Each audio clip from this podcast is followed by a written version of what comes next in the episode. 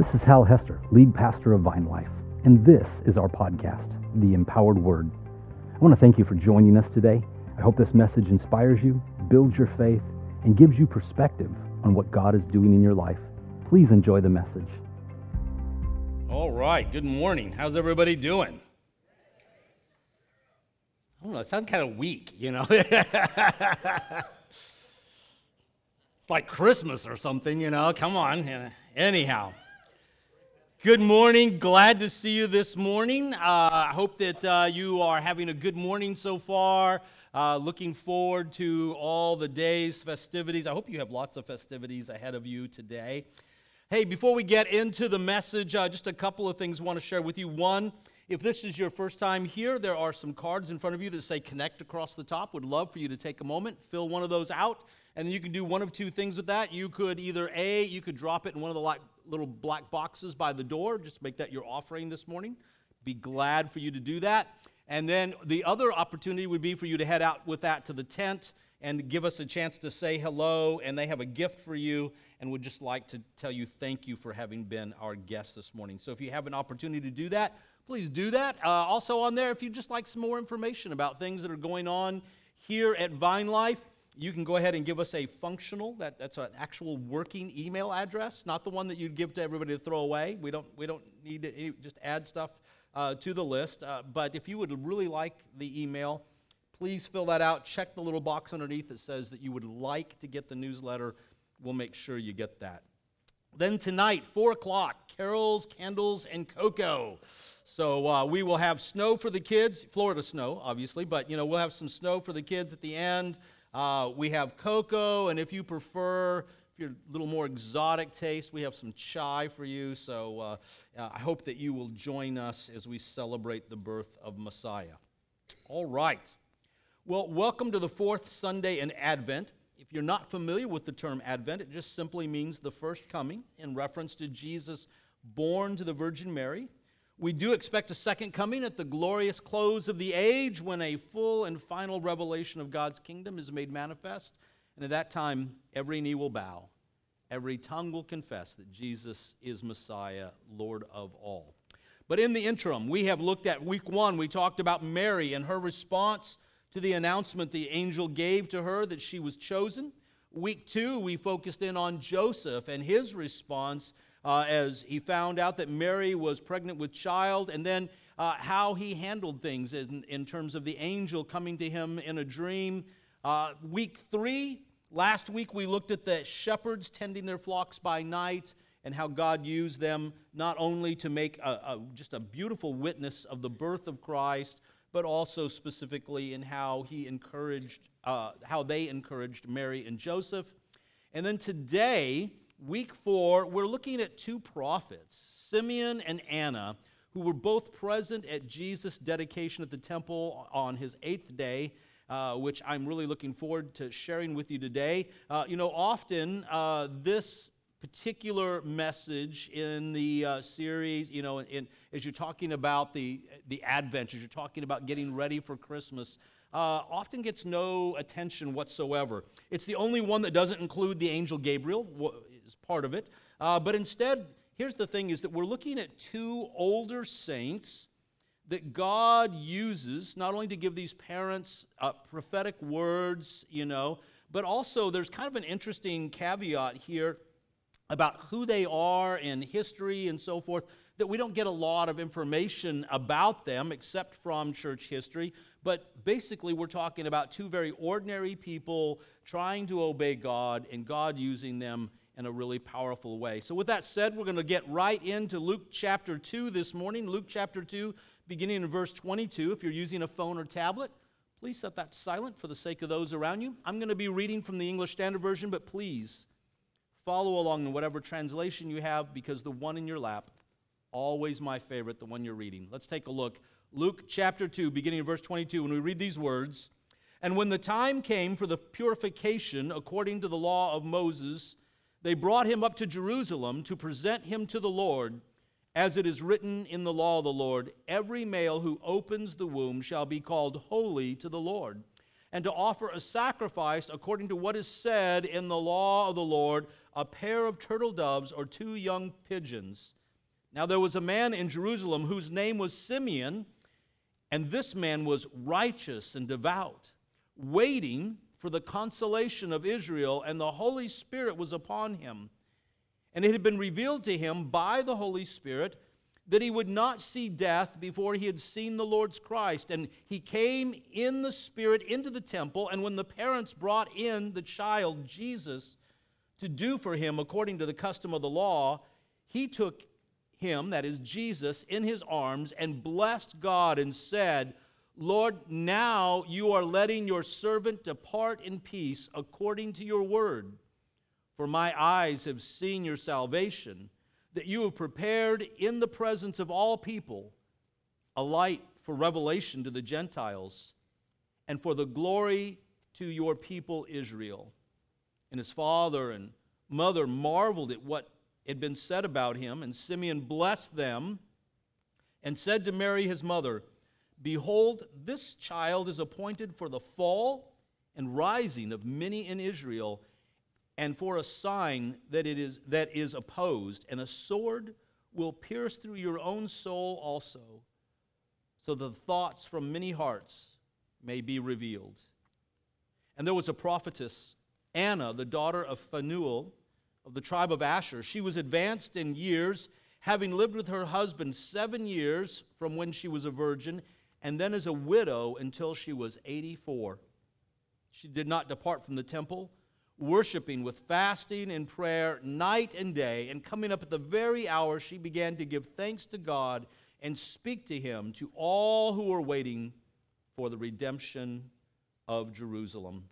Blessed be the reading of God's holy word.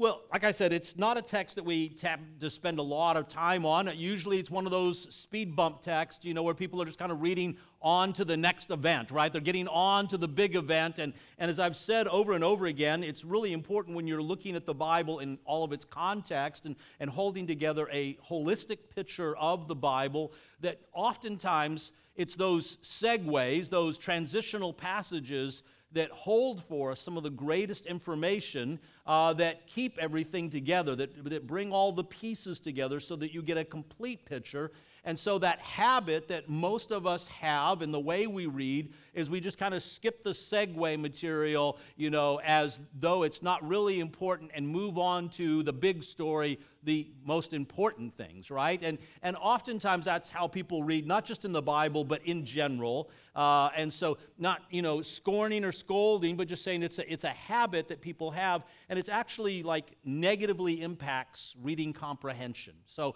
just in terms of just you know, kind of a, a real simple tool as you're reading through your Bible or reading in general. I would always encourage you to slow down through those segues because oftentimes some of the most you know, wonderful nuggets of truth lie in those transitional passages. So here uh, we're talking about uh, a, a very neglected passage.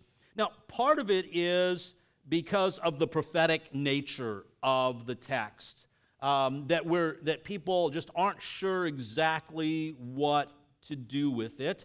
Um, you know, uh, uh, one of the tendencies in evangelical circles when it comes to prophecy, if it's if it's not having to do with end times, if it's not something that's prophesied about something forthcoming, uh, it tends to get skipped altogether.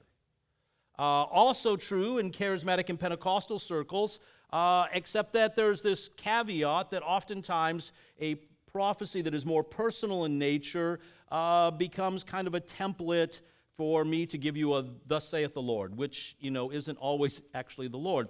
Um, but here's the thing is that uh, you know here uh, there is a uh, something very specific being told to us but also more importantly something that's being said to mary and joseph in this moment that you and i need to learn from. But I think it's part of the reason why the Apostle Paul tells us at the end of 1 Thessalonians to not despise prophecy, right? He's referring to that personal kind of prophecy.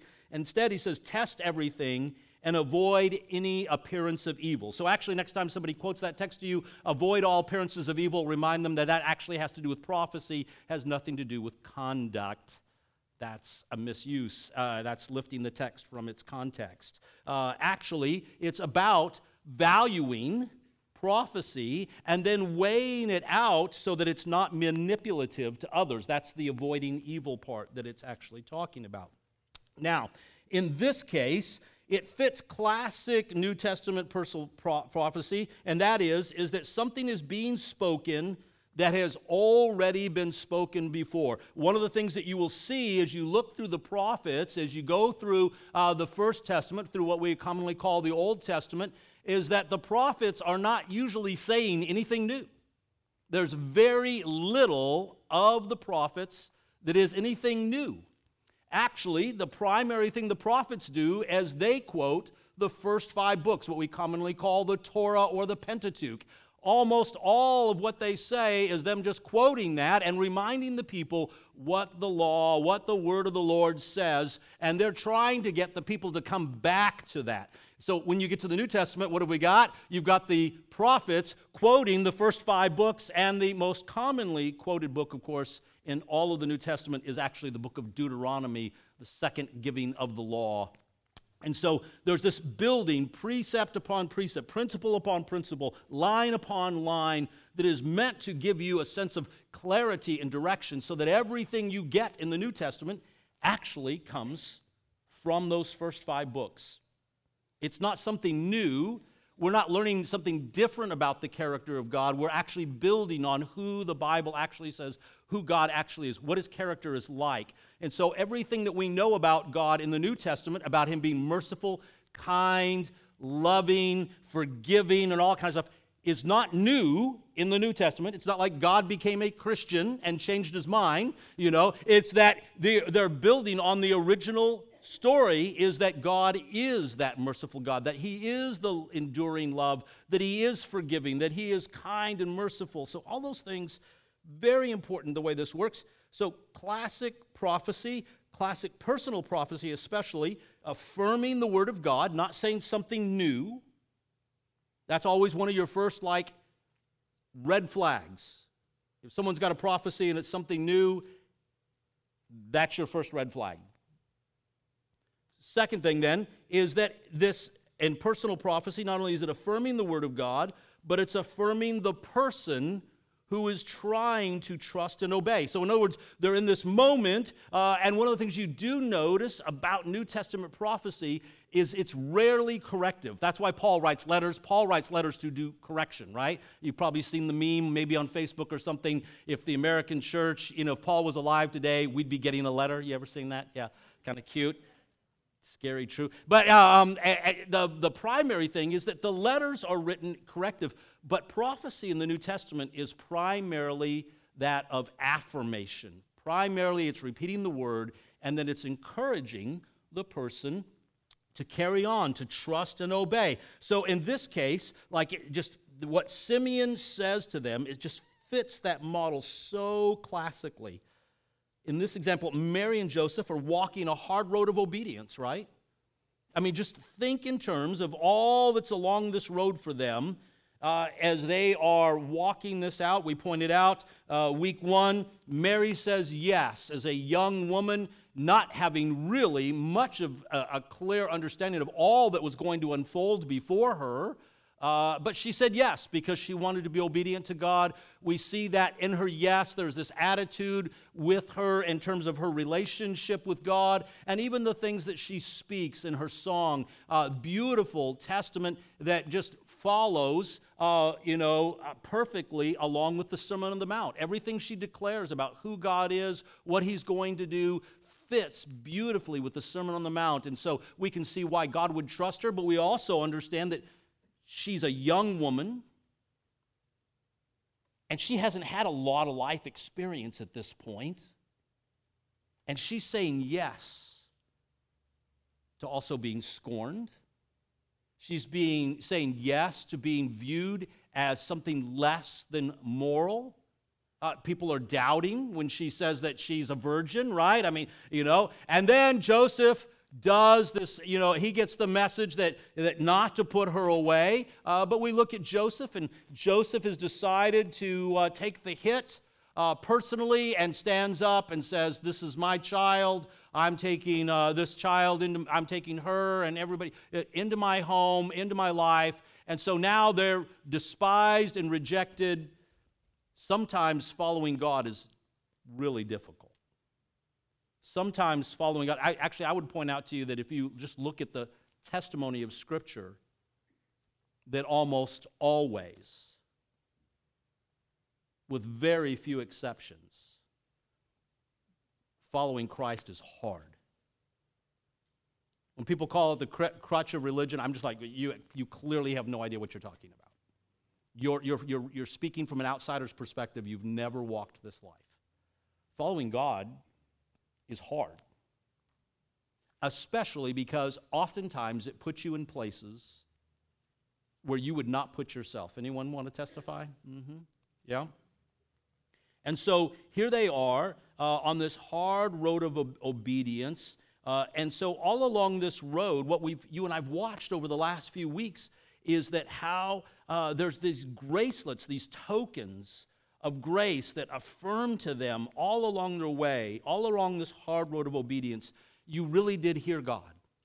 And if you'll recall last week, I, I made the point that when it comes to listening to the voice of God, like the greater the sense of revelation, the harder the task. So, uh, in our everyday life, uh, uh, we rely on the Word of God. Maybe we get uh, some words of encouragement from somebody else to stick on the road. And then, as we just kind of move along the road of difficulty, we move towards those things. The greater sense of revelation, the more things that God does to intervene, to affirm us so that we don't get off that road, all the way down to the audible voice of God. Like that's the highest level of difficulty, hardship, because you're going to need it.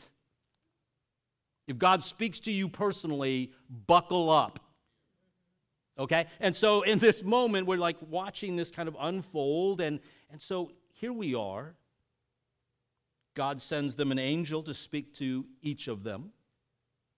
Mary's affirmed by a word of knowledge from Elizabeth and the baby leaping within her womb, and she speaks and blesses her, and then she shares with us what God is storing up in her heart. And then uh, last week we have the shepherds who are out in their field by night, and they come in, and then they come in sharing and bearing this testimony about what God has done, and they're declaring it. They wake up the whole town, you know, cause a ruckus and everything. And all of us, it says Mary is storing these things up, she's treasuring them in her heart getting ready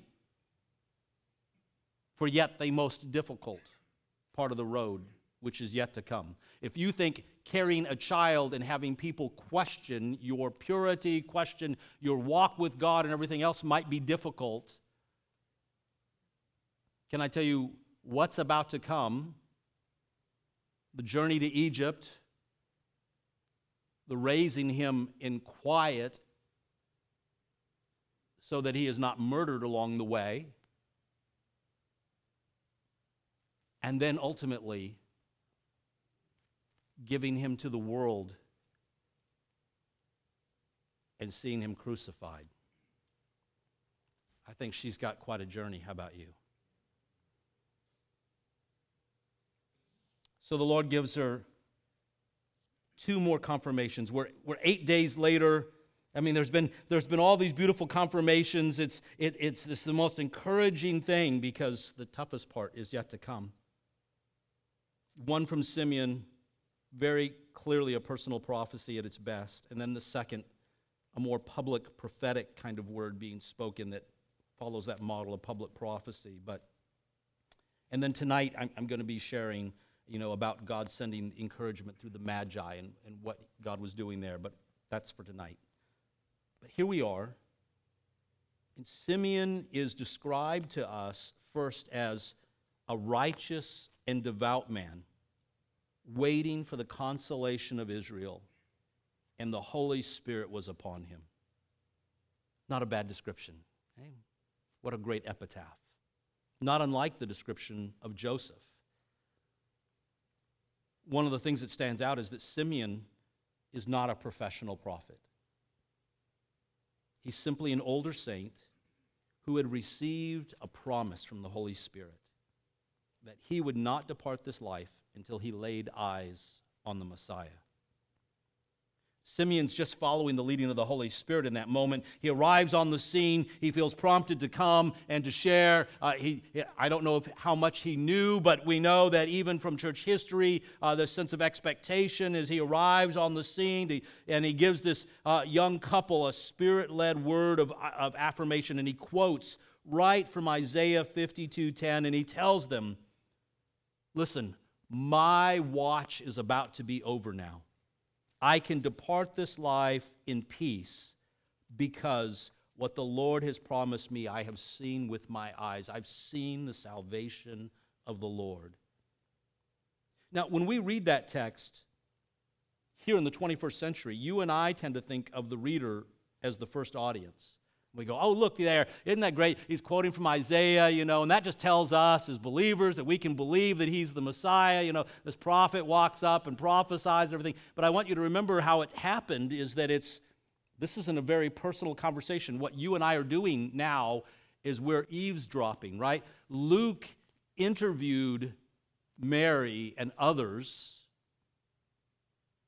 he says by, by, by, by his own statement, he said he, that he was a historian and that he interviewed people and that they were firsthand accounts. And so this is him finding out later on and sharing that with you and I. But when it was first spoken, it wasn't spoken for the sake of posterity or for telling you, it was for telling her what she needed most in that moment to know that he was not only a gift of the Holy Spirit, but that he was indeed the Messiah, the hope and the salvation of Israel. Now, as he says that, keep in mind that, like every first time parent is blown away when people dote over their child, you know? I, in fact, I actually I don't think it gets old. But, but when, you're facing, when you're facing what they're facing and someone comes up and confirms to you the calling of that child and the rough road you have ahead of you, look, it's, it's that sense of like, I know that I know that I know that I heard God. That's why God does stuff like that. But then listen to the three parts of his message. He tells them, first of all, that Jesus is for the salvation of all. He's, he's quoting from Isaiah, right? It should have been something that people should have known all along that the Messiah was for the salvation of all. But in case you missed it, he then like builds on that and he follows through the points of Isaiah and he tells us as revelation for the Gentiles. Now, it was commonly accepted that he was revelation for the Gentiles. He was going to reveal himself as he came down and put the smackdown on them, right? Is what they were thinking, you know, in terms of what they were thinking about Messiah and that political expectation. And for the glory of Israel. People got that part. Yeah, you know, in fact, when the Gentiles get the smackdown, it's going to look really good for us and we're going to be vindicated. But it's built on that first premise the salvation for all. You see, because everyone, everyone needs Jesus, Jew and Gentile alike. We all need salvation, we all need rescue. There's not two covenants of salvation, just one. And only through Jesus. Acts 4 says, For there is no other name under heaven by which we, we might be saved only the name of Jesus. Now, every good Jew knew that Messiah was for the glory of Israel. No surprise there. But that Messiah would be revelation for the Gentiles, specifically leading to salvation, that part was new. That they would be included. That's a direct quote from the Hebrew Bible. How did it get missed? How was it that people were reading these accounts of Messiah in the Old Testament, specifically uh, thinking of all the times in which Isaiah is quoted specifically in the New Testament and referencing the understanding that had come all the way from in, in, their time in Babylon and the Babylonian captivity about Messiah, just so much building line upon line, precept upon precept, and all of this, and yet somehow that part got missed. I don't know about you, but one of the things I have to think to myself as a Christian looking back over those things I have to ask myself the question why? Why did it get missed? And you know, the, first and foremost, the, the biggest part of it is simply this bias. Bias. It's one of the things that you and I have to be very careful of as we're reading our Bibles. That we don't simply just read into what we want, that we don't just simply read into what is convenient, or that we don't personalize God in such a way. See, see, He's our personal Savior. It's very personal. Please take it personal. But as you grab hold of prophecy, be hesitant to make it so personal that it justifies your own ends, means, thinking, or even how you view other people as enemies or anything else. Bias. It can be very destructive to us with that bias came all kinds of social political baggage, right? Uh, regardless of what you blame racism, nationalism, bigotry it all comes down to assuming the best about ourselves, our motives, our behaviors, while assuming the worst of our enemies. Not good. Not good. But if you don't read your Bible like that, and I know none of you do, but I mean, you know, other people at other churches. But but the good news is is that here's the thing is that Messiah came as Savior for all the people, and that uh, this, this promise that's being given to her in that moment is telling her, listen, it, it, it's laying a foundation for her so that as she moves through these events of life, as she's dealing with all of these things and confident of who He is, that as the message unfolds and as he's preaching the gospel, as he's proclaiming these things, and the Gentiles begin to come in, that those things she's stored up in her heart, she's treasured up in her heart, begin to unfold, and she starts to understand just who her son is and what the message is that he's brought. Because even she did not fully understand. And then we come to that last part of what Simeon says specifically to her. It, kind of gives the indication that he like turns his attention from speaking blessing and prophetic, you know, words over the two of them to turning to her to say something very specific to her. I don't know if the Lord revealed to him that Joseph wasn't going to be there once he began his public ministry or what, but he, the Lord turns his attention to her. And he says this and behold, this child is appointed for the fall and the rising of many in Israel, and for a sign that is opposed, and a sword will pierce through your own soul also, so that the, the, the thoughts from many hearts may be revealed. That's a little ominous, isn't it? Can you imagine being a young mom and getting that word about your kid? You know, we do baby dedications up here, and sometimes even as I'm praying over a kid, and I just feel sometimes like I'm like giving a big, kind of a heavy word to that parent about raising that child, especially when they name them really awesome things, and I go, oh man, you know, did you know what you signed up for? But, you know, um, uh, here's this moment in which she is like brought her child to be dedicated, and she gets this really ominous word the hindsight of history tells us that it was a good word in so many ways,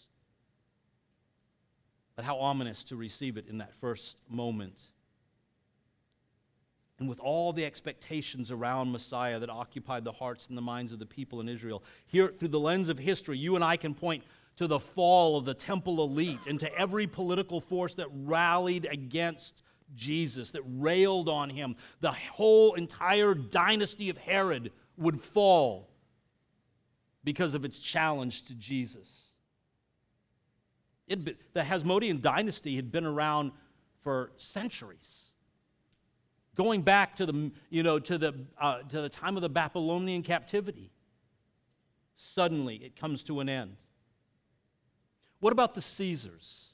You know, here at the apex of Rome's history and everything else, the events that will unfold as Christianity begins this incredible wildfire spark that goes through Rome, and within a couple of hundred years, without ever firing a shot, like Rome is decimated, and the kingdom of Christ still stands and is here even today.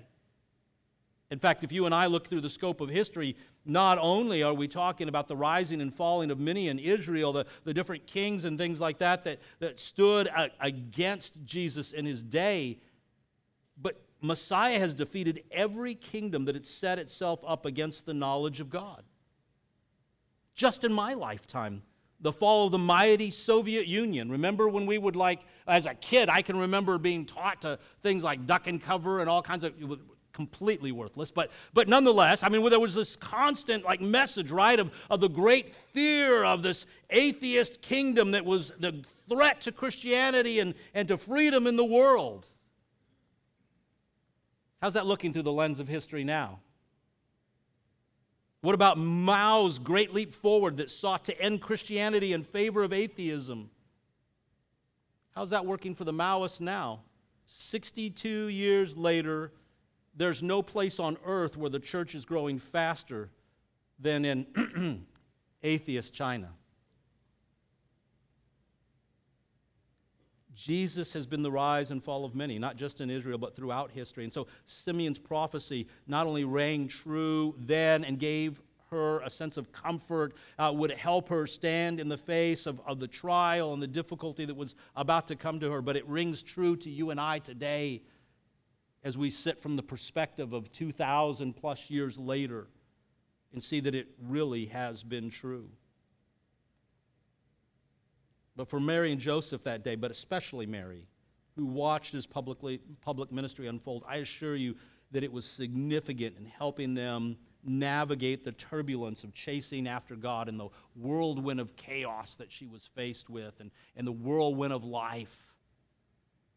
And you know, like one of the things that you and I should get from all of this is that, that the heart of God for his people, when you are hard in pursuit of doing what God has called you to do. When He calls you to a moment of obedience and you're looking at the turmoil and you're thinking to yourself, how will I navigate through all of this turmoil? And you're thinking to yourself, maybe you've heard from pop theology somewhere that, well, if you follow God, everything's supposed to just fall in place and get easy or whatever else. And that's not the witness of the Scripture. The witness of the Scripture, again and again, for God's most favored people, for the people most called, is that these glorious visions come and all all of these things to prepare them so they can stand against the onslaught of chaos and pain and difficulty. See, God works in the midst of all of that. He is not the God who stands on the outside of suffering and goes, wow, that, boy, that looks rough. Guess you should have prayed more. What a condescending view of God that we would embrace such a thought that if you just don't pray enough, if you don't do enough, isn't that right back to the kind of same works theology that we've been decrying for, for literally for 500 years, right? There's just been this battle, a little thing we called, called the Reformation, in which we've been telling people that, you do, that it doesn't work like that, that it's all by grace. We don't, you know, we don't get saved, we don't have the mercies of God because you're good. We get those things because God is good. It's not because you earned them, it's in spite of the fact of what you earned. And so the idea that somehow that you just need to pray more and do and be more spiritual and order no, listen, for all of God's favorites, right? As you look through the witness of scripture all the way from Genesis to the book of Revelation and you watch and they go through hard times like everybody else. When they were in the land of Egypt and the plagues came. If you'll read carefully, you'll realize they didn't miss a plague except the death of the firstborn, and that was because of the blood of the lamb over the lintel posts. Otherwise, they suffered every single calamity that everybody else in the land suffered. You begin to realize that He's the God who comes into the midst of our storms. He's not the God who stands on the outside and says, let's go away to some magic place later on. He's the God who came into the midst of our pain and suffering, who, for the joy set before Him, endured this cross, it's shame, it's scorn. You are the joy set before him. And so he comes as the God who identifies with our pain, that he knows our pain and identifies them and has suffered all things that we have suffered, yet was without sin. He comes into the midst of that. That's the God we're talking about. We're talking about the God who speaks into the midst of your pain, your difficulty, your striving. You know, as joyous as this season is supposed to be, right? We're in the middle of Advent and everything. And yet, here's what I know is that I know a number of you, just like me, have had pain and trial and difficulty, even in the midst of when you're supposed to be having this good time, right? And there's this mythology out there that everybody else is having a better time than you. And I want to say to you, in the midst of it, like I can't think of anything that's more representative of Christmas than in the midst of your pain is this thing of joy, of the celebration that the Messiah is coming in and that he wants to be with you, to comfort you, not remove you from every challenge and difficulty, but that he comes alongside of you. That his word's there to speak comfort to you in the midst of that, to give you strength, and that you become this, you, you are changed, you are transformed through that process. And that what makes you the light of the world is when you live differently, not in the exception, but in the midst of everyday life that's full of pain and hardship and difficulty and trial. And that the God who is good is good in the midst of that. That, that, my friends, that's the message of Christmas. That's the message of Advent. That He's come to give us life in the middle of all of it. Could I help you to notice also, all throughout, as we've gone through week after week, that it's not the priests, the prophets, and the kings who rear Jesus, who announce his arrival, or who get the announcement. Except for Anna, and even Anna, she's extraordinary for a different reason, but it's all ordinary people up to this point. I hope that sinks into your heart that, that God uses anyone who is available. And if you're unavailable, regardless of your life station, then God won't use you. You have to be available. And so maybe that's the question to you in this whole series for your own personal reflection is am I available? Could, can God use me? Or have are there limits to where I will allow God in my life? Limits to the what I will allow him to do because I'm afraid of pain and suffering, trial, hardship, difficulty. And might I remind you that everybody has those moments in life. But how much more powerful might they be if they were in his service rather than just your consequences. Well, that brings us to Anna. Anna gets very few lines. We know very little about her except from, you know, uh, church history. But what we do know in those couple of lines is kind of show stopping. She defies every expectation. Number one, she's a widow in the ancient Near East. Now, if you're a widow in the ancient Near East, most what happened to widows is that they Hurley, you know, they had to quickly get married to somebody else, and oftentimes were very mistreated uh, a lot of widows suffered greatly, we know, through the uh, lens of history uh, in the ancient Near East in particular, uh, but all throughout the ancient world. Widows often, like, found themselves in grave situation. They had a family, they had all these things that they had to deal with, and that they were now considered like kind of damaged goods or whatever. Uh, sometimes even looked at, well, if their husband died, maybe, you know, the, like the black widow kind of, you know, fear and, and things like that. Uh, and so oftentimes these women uh, found themselves being passed from man to man, just kind of surviving. That was normative in the ancient Near East. So she defies that, and that she does not remarry doesn't instead she dedicates herself to the service of god I, you know it's just fascinating in that and then not as a seamstress or something socially acceptable for women to do She's a prophet.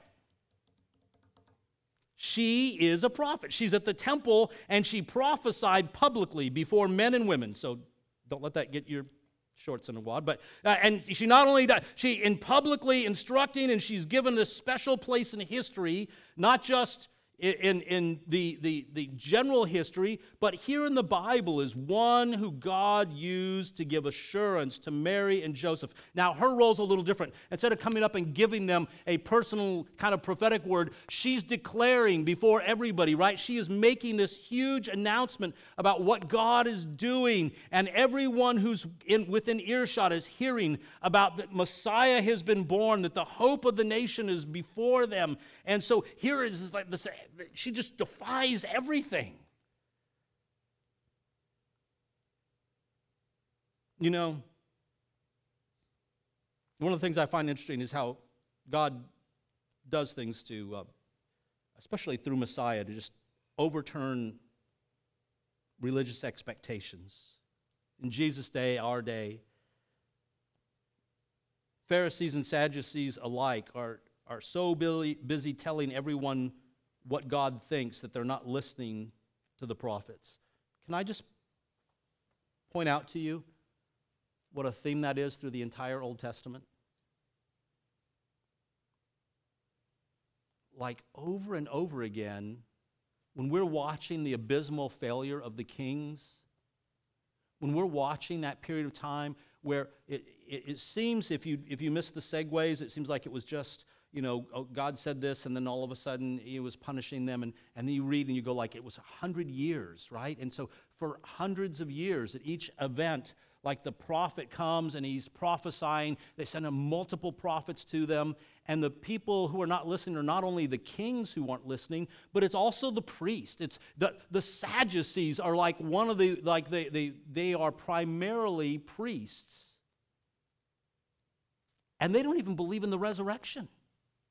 They don't believe in many of the t- basic tenets of Scripture. The thing, at least the Pharisees believed them. I mean, they, they were kind of uptight and, and, and missed some things because they, it wasn't the way they thought it should be. But the Sadducees, like, they just sold themselves out to the philosophy of the world. They bought into Greek philosophy, like the writings of Philo and things like that. That's, that's where their head is at. But they're not listening.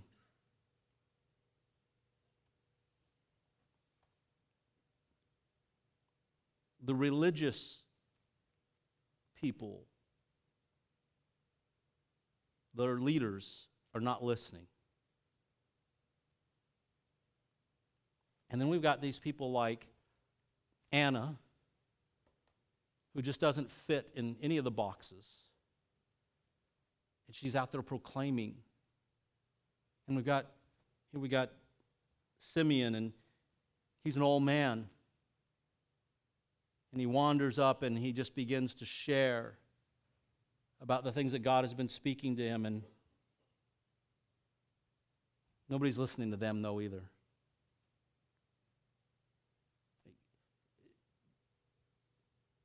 The religious elite doesn't make them right. It was all about the tenderness of which they approached the expectation that they were, that they were determined to hear God and obey Him. Can I just tell you that I don't know of anything more significant and important? Not because it will save you, Jesus saves you, but because I want you to know the fullness of life in Christ, the expectation, your kingdom come your will be done on the earth. That, that's a translation in me as it is in heaven. The expectation that that's the transformed life is that, that I begin to love his ways, his will, and that then that becomes what comes out of me, what oozes out of me, and the things I say and the things I do, and my life becomes steered by those things, and that I just give myself over to walking, pursuing Him in the places it leads. And so Simeon shows up at the temple at the right time and gets to speak a word of blessing. He speaks what the Lord has given him for them. The prophetess Anna, she's been going to the temple and she's been proclaiming and doing what is outside of the norm of her, the expectation of her day and everything else. And just in her simple obedience, she gets to declare to Mary that what she's heard is true. Powerful. See, Anna was speaking to all of Israel that Messiah had come, but she was also assuring Mary and Joseph what they heard from the angel was true and that they just needed to hold fast to God and trust Him. How about you? What are the things that God has been speaking over your heart, uh, uh, the things He's calling you into, the, especially when it comes to the issue of obedience and just trying to walk that out? And could it be that maybe the reason you are here this morning, maybe the reason that you were part of this series all along is that one of the things that God wants to say to you is to trust me. Trust me in these moments that seem hard, that seem difficult, and just simply follow me. You don't know what going to the temple every day may mean. It may just seem to you like you're just a, religious exercise, right? And yet, here's the thing is that in that process of them going day by day, that God used them in a really powerful way, and Scripture records it. You know, there's two ways to get in the Bible. One is simply to just be obedient. The other is to be really stupid. Which way do you want to get in? Unfortunately, more of them it's because well, stupid than obedience. Hello? And so here we go. I just hope that this, throughout this series, Advent for this year, that it's helping you to prepare and make room in your heart for Jesus, not just in your festivities this year, but to make room for the way of Jesus in your year to come. As you think in going forward and walking from here, that like you would have the sense that not that you're ending 23, but as you walk into the next year, like there's this anticipation that you and I are still very much in the early part of the year of the calendar, of the Christian calendar. Uh, our, our, the end of our calendar doesn't come until Easter. And then it starts all over again. So, right now, as you're walking out the balance of this year, you're still pretty well, you know, right kind of in the center of that calendar. Like, what does God want to do in you as we walk forward from this Advent in the celebration of Jesus having come. I also hope that it's been just a reminder to you that God uses ordinary people to advance the cause of the kingdom in the earth. And that his message of offering peace and goodwill is not simply just kindness, but it's for transformation. It's the empowerment of the Holy Spirit at work in us to be the people of God. And I would just simply say to you this morning if you have any need for prayer, like, don't hesitate to come get some prayer this morning. Let's stand together.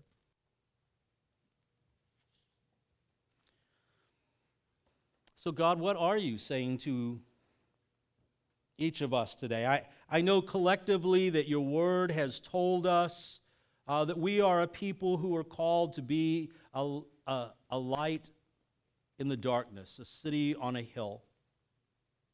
That you've called us to be salt in a world of decay and tastelessness, that you've called us to not only preserve the world around us, but to, to, to, to add flavor to the world, to, to make the world a better place.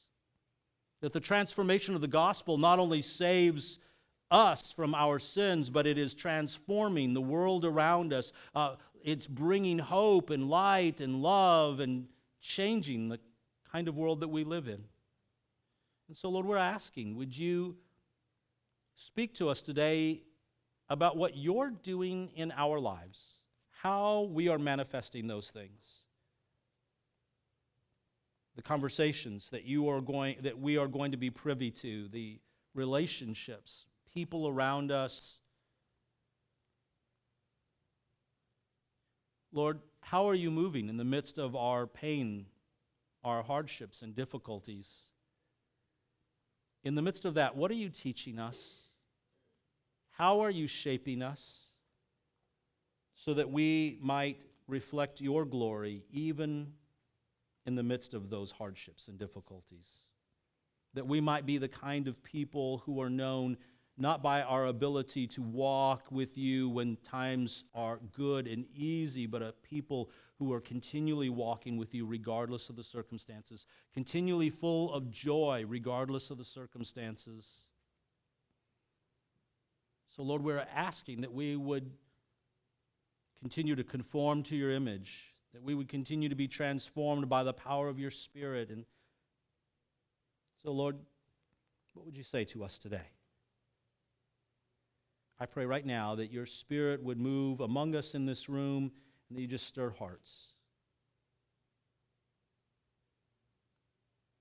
Call us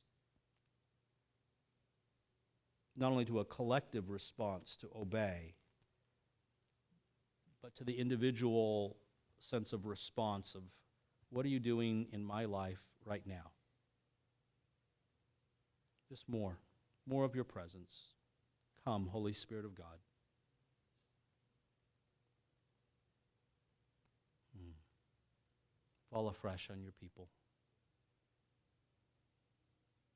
And ask the prayer team members go ahead and come on up.